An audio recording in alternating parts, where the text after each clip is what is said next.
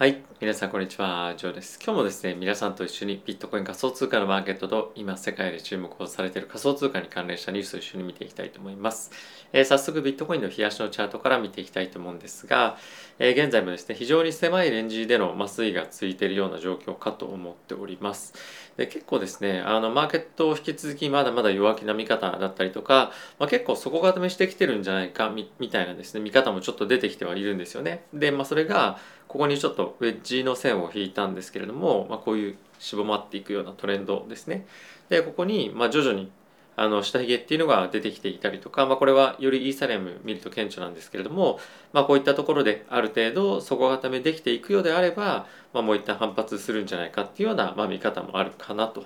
まあ、ただし今のところあのブロックあのオンチェーンのデータ見たりとかしていると、まあ、結構ミックスなんですよね。そのボラティティ見たりとかあとは資金の流入流出見たりとかすると、まあ、結構良くも悪くも見えたりもするので、まあ、今のところはちょっと判断が難しいと思うので、まあ、完全にここから強気だよね弱気だよねとかっていうよりも、まあ、もう少しプライスアクションだったりとかいろんなファンダメンタルの動きをしばらくですね見ながら判断していく必要があるかなと思うので今はですね極端に大きなポジション方向性っていうのを短期で取るようなタイミングではないんじゃないかなとは思っております。一応イーサの方もちょっと見ていきたいと思うんですが、えー、とよりちょっと拡大をしていくと、まあ、この辺下髭がビヨンビヨンビヨンというふうにまあ伸びてきているので、まあ、やっぱりその反発していく上に押し上げていくような動きっていうのは、まあ、ある程度見られているのかなと思っています。で、まあ、この辺については結構ここ最近ですね NFT のマーケットが非常に盛り上がってきてますよね結構ここ最近僕もツイッターでちょっと言ったかな 言って言ったか言ってないか覚えて、まあ、すみません忘れちゃいましたけど、えっとクローン X っていうですね、えー非常に人気の、えーナイキが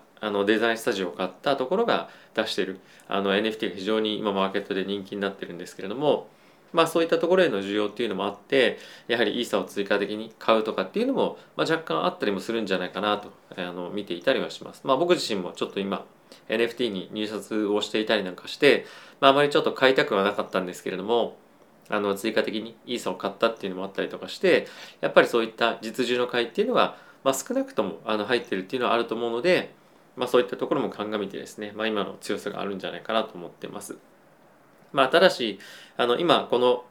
ここ最近の下髭つけてますねっていうところまた大きく抜けてくると状況変わってくるのかなと思うので、まあ、この辺りはですねまた3500から3700、まあ、700近辺この辺りをサポートできるかどうかっていうところが一つのやっぱり注目ポイントかなとなってきてはいるかと思います。はいまあ、あとはですねほとんど他の、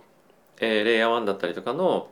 まあ、あのトークンですね全体的には落ちているんですが、まあ、一つ今注目されているのがえーアバランチですね。アバランチについては、えー一旦大きく下がっているタイミングっていうのはあったんですけれども、また大きく戻ってきていて、まあ、この辺りの強さっていうところが、まあ、一つ注目されているようなポイントになっています。この辺りは後ほど皆さんと一緒にですね、ニュースも含めて、えーちょっと見ていきたいと思うので、ぜひ見てください。で、今日はですね、結構その、いろんなデータを分析というか、データを取り上げてる記事だったりとか、僕が契約してるグラスなどのデータをですね、皆さんにちょっと見せていきたいと思うんですけれども、もう本当に今あのデータとしてはかなりミックス難しい状況かと思うので、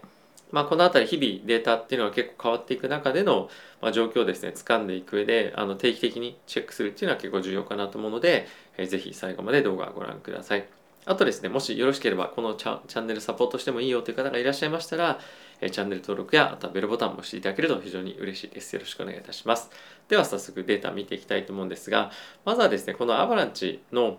話からちょっとしていきたいと思います。で、え今ですねやっぱり開発が非常に進んでいるところがあの目立っているアバランチなんですけれどもプラスそれに加えて、え結構ですねその TVL トータルバリューロックとというふうに言われているこのチェーンアバランチのネットワークエコシステムに対してロックされている、まあ、DeFi とかに入れられている資金っていうのがどんどんどんどん増えていってるんですよね。で、えーあとは、まあ、これに加えてマーケットキャップっていうところもマーケットキャップって、まあ、トークンの価格が上がるとどんどん上がっていくものなんですけれども、まあ、これが結構成長していますと。でただしこの TVL っていうのだけを見ていると、まあ、結構ミスリーディングだよねと勘違いさせやすいと。でこれどういうことかっていうとやっぱりその TVL っていうのはあのプルーフ・オブ・ステークの、えートークンだとですね結構そこにどんどんどんどんあの利回りが欲しいからといってお金が入ってきやすくなるんですよね。まあ、これの結構代表格が、えっと、カルダノだと思うんですけれどもあのそこにお金も入ってきているんですが全体のあのエコシステムの拡張とイコールかっていうと必ずしもそうではないですよというふうにまあ言ってるのでこのあの筆者っていうんですか？あの書いてる人はその TVL だけじゃなくてこれ今ここにも書いてある通りユーザーの DeFi のユーザーの数だったりとかそこから得られている、まあ、レベニューですよね。そのまあ利回りとかっていうところも含めてそうですし、まあ、あとはデッドボリュームっていうふうに書いてあるんですけれどもはい。まあ、ネットワークを通じてのその貸し出しとかっていうところも含めてだと思うんですけど、まあ、レンディングだとかステーキングとかもいろいろあると思うんですがそういったところのボリュームですよね。なので、まあ、この辺り全体を見てみないとこのエコシステムが本当に育ってみるかっていうのは分かんないよねっていうのが、まあ、この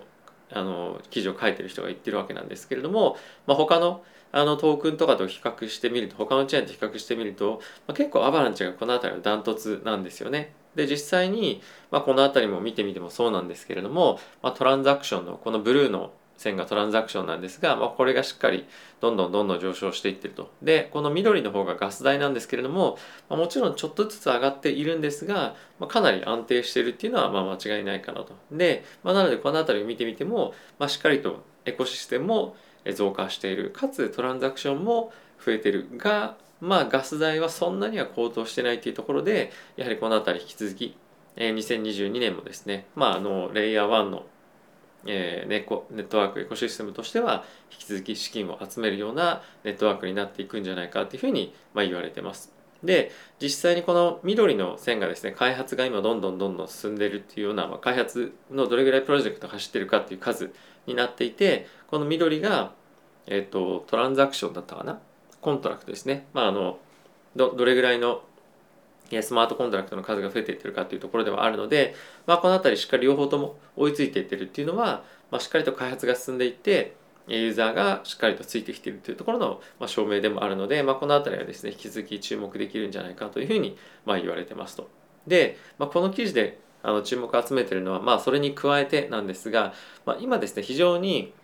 トルコの情勢がまあ悪いと。で金融のえー、まあ今緩和っていうかですね、まあ、そういった方向に向かっているんですが、まあ、ちょっとそれは違うかな。あの非常に金融システムが崩壊してっているわけなんですよね。でビットコインがここ最近非常に落ちてますよね。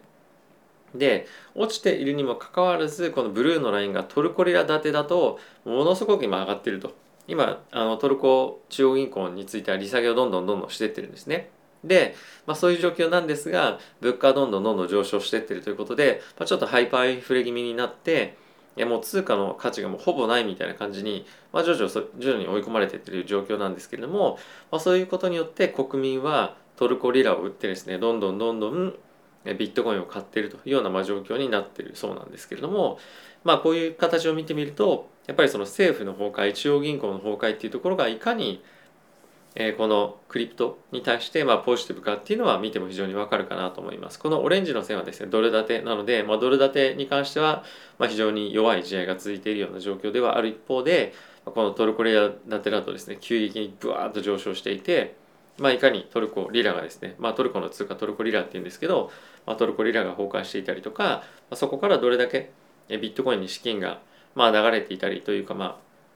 相対的な価値としてビットコインが上がってるかっていうのが見えるかなと思います。なのでやっぱり今後も経済だけじゃないんですけれども政治的にも、えーまあ、非常に腐敗してくる地域だったりとか、まあ、国があるとビットコインの資金の流入っていうのは継続して起こってくるかなと思うので、まあ、世界情勢も含めてですね、えー、引き続き見ていきたいと思います。はい、次ニュースいってみたいんですが、えー、現在ですね、中国が今、政府がですね、非常に国民に対して、ま、厳しく仮想通貨のマイニングだったり取引取り締まってますよっていうのはずっとニュースやってますけれども、まあ、そういったこともあってですねあのこれアジア時間にどれだけビットコインのあの価格が下がってるかっていうのを表しているものなんですけれども、まあ、今非常にやっぱりアジア時間中国の規制からアジア時間にどんどんどんどん今現金化するために非常にビットコインが売られてるっていうような状況がまあ続いていたんですけれども、まあ、それにあの一旦ちょっと歯止めがかかってきたんじゃないかっていうようなまあ、記事になってます。で、えー、12月31日ですね、まあ、今年12月いっぱいである程度そこについては、まあ、終わり、まあ、ある程度の取引所についても中国人本土の人に対してはもうサービス提供しませんというふうに状況になっているので、まあ、この辺りはですねあの12月末終えると、まあ、この辺りからの売りっていうのが、まあ、終えて、えー、ラリーするんじゃないかっていうふうにも言われているので、まあ、非常に面白い観点だなと思ったんですけれども、まあ、こういったところの一つ材料も注目をされているポイントと、えー、なってます。まあ、ただしあの中国国内では引き続きまだまだ、まあ、違法かもしれませんが新しいですねあの取引所っていうのも出てきたりはしているんですよっていうのが、まあ、言われてはいるので、まあ、実際そうなるかどうかっていうのは正直わからないんですけれども、まあ、一旦そういうような材料っていうのも注目されているような今状況となっています。はい、で続いてなんですけれどもえ今ですねビットコインのえオプションマーケットをですねを見てみるとあのまだまだ非常にえ、マイナスなというかダウンサイド見てるような動きが見られますよというのが今のこの記事の内容となっております。で、これ見ていただきたいのが、これボラティティのカーブっていうふうに言うんですけれども、えっとですね、左側にあの行けば行くほどカーブがブーンと立ってますよね。これは、まあ、どれだけそこの あのダウンサイドが需要があるかっていうので、まあ、立ってると。これビットコインの横軸がビットコインのあのオプションの行使価格になっているので、右に行けば行くほどビットコインのアップサイドを見てる。左に行けば行くほどビットコインのダウンサイドを見てるっていうような、まあ、逆かな手だと今画面だと状況になってるんですけれども、まあ、今がビットコイン大体、まあ、5万だとしましょう仮に。5万だとすると右に行けば行くほどカーブは緩やかに上がっていってますよね。なのであのビットコインの上昇方面のオプションっていうのは需要が比較的緩やかまあありますけれども緩やかただしこのダウンサイドのオプションについては非常にカーブが急ではあるので、まあ、需要が非常に高いというような見方になっています。で、まあ、これ色によって違うのはどこの満期を迎えるかによってなので、まあ、このよりあのなだらかなカーブについては、まあ、ちょっと長期な長期なビューを見ているオプションの価格になっているというような感じですね。まあ、なので一番急なのはやはり12月16ってまあもう過ぎてますけれども12月年末にかけては非常にこの黄色の線なんですがまだまだダウンサイドが非常に強く意識されているっていうのは、まあ、こういったところを見てもわかるかなと思います。はいまあ、ただし、えーと、1月末とは2月ぐらいになると、まあ、結構あの同じぐらいにはなってはいるので、まあ、若干ダウンサイドの方が、まあ、需要オプションの需要はあるんですけれども、えーまあ、コールも引き続き堅調ではあるので、まあ、少し長期になればなるほどまだそのダウンサイドあのアップサイドっていうのは、まあ、バランスの取れた状況にはなってくると思うんですが、まあ、今のところ短期的には非常にマイナス方向を見ているというのは、まあ、こういったところを見てもわかるかなと思っております。はい、えー、次なんですけれども、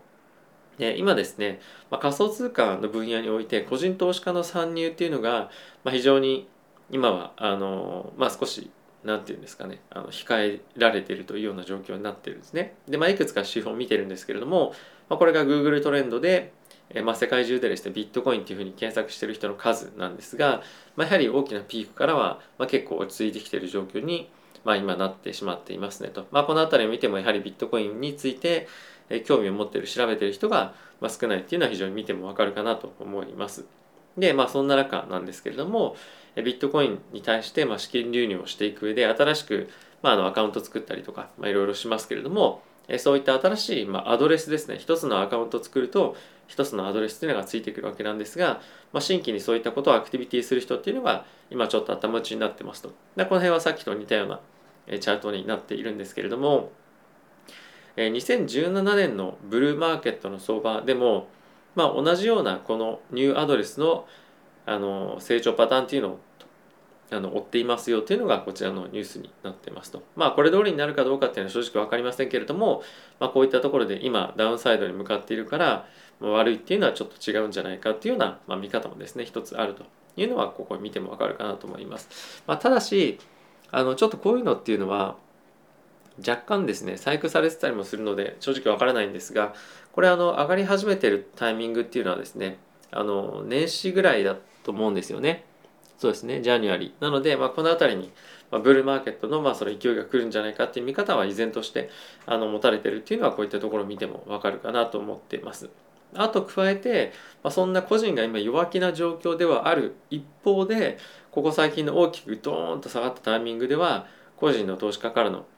買いっていうのはあのコロナショックのタイミングと同じぐらい入ったんですよね。なのでまあそう考えてみるとやはりまだまだビットコインの強気のビューっていうのは継続してるんじゃないかっていうふうには言われてますただしあの今短期的にはまだ弱気なモメンタムは続いていて、まあ、しっかり買いは入っているけどもまだまだ殺到しているほどではないですよとあとは今あのビットコインを持っている人たちのあの利益が出てる人たちのアカウントっていうのがですねまあ結構アカウントっていうかその全体の相場の利益っていうのがやっぱ今結構急激に減ってきてしまっているというのが、まあ、統計でも出ていてこれが、まあ、一点強気に向かうことによって、ね、さらに資金が集まりやすくなるんじゃないかっていうのは、まあ、今言われているのであの短期的にはやはりマイナスなマイナスっていうかそのネガティブな見方っていうのがまだまだ続いているという一方でやっぱり下がった時にはしっかりと需要があると、まあ、さっきの下髭ついてますねっていう話もそうなんですけれどもやはり大きく下げる局面ではビットコインの需要っていうのは引き続き強くあるというところもありますし、まあ、あとはイーサリアムもそうですけれどもやっぱりまだまだ仮想通貨全般としての非常に強い需要っていうのは NFT も含めあると思うので、まあ、この辺りはですねあのまあ完全にずっとまあ弱気継続みたいな感じっていうよりも、まあ、一定程度の需要はまだまだあると思いますし、まあ、あとはマーケットの盛り上がり次第ですねこれ株式市場も今ちょっと同じような状況かと思うんですけれども、まあ、今非常に不安定な金融政策の観点からも非常に不安定な状況でもあるのでなかなかマーケット全般として投資に全振りするみたいな感じにはなかなか慣れてないっていうのはあのこの辺り見て捉えてあの見ても感じられるかなと思います。はいまあ、さっきのですねビットコインへこのディップのタイミングでまあ史上最高ぐらいの買いが入ってるっていうのもまあそうですけれどもやはりどこかでしっかりとリスク取りたいっていうのはまあ見えるというところもあるので、まあ、この辺りは一つ、まあ、まあ、あのネガティブな材料が多い中でも、まあ、ポジティブなあのタイミングかなと、まあ、ポジティブな、まあ、見方データかなと思っております。はい。まあ、引き続き基本はですねあの一旦ダウンサイドを見ながらっていう展開が中心かと思うんですけれども、まあ、虎視眈々とアップサイドを狙っている人たちっていうのが、まあ、そこをかしこにいるというような状況かと思うので、まあ、あの現物を持っている人は、まあ、あの引き続きガチホっていうところを継続かもしれませんし短期の人たちは、まあ、一旦ヘッジを入れながらあの現物とのバランス取ったりとか、まあ、あとはあの何かニュースが出てくるまでアップサイドレバレッジでも取るのを待つというのも戦略もあると思いますし、まあ、この辺りはですねあのそれぞれいろいろと考えながらやっていきたいなと思っております。はい。ということで皆さん今日も動画ご視聴ありがとうございました。えー、もう一個ですね、グラスノードのデータちょっと見せようと思ったんですけれども、あまりにもあの動画長くなりすぎたので、次の動画にちょっと持ち越したいと思います。はい。ではまた次回の動画でお会いしましょう。さよなら。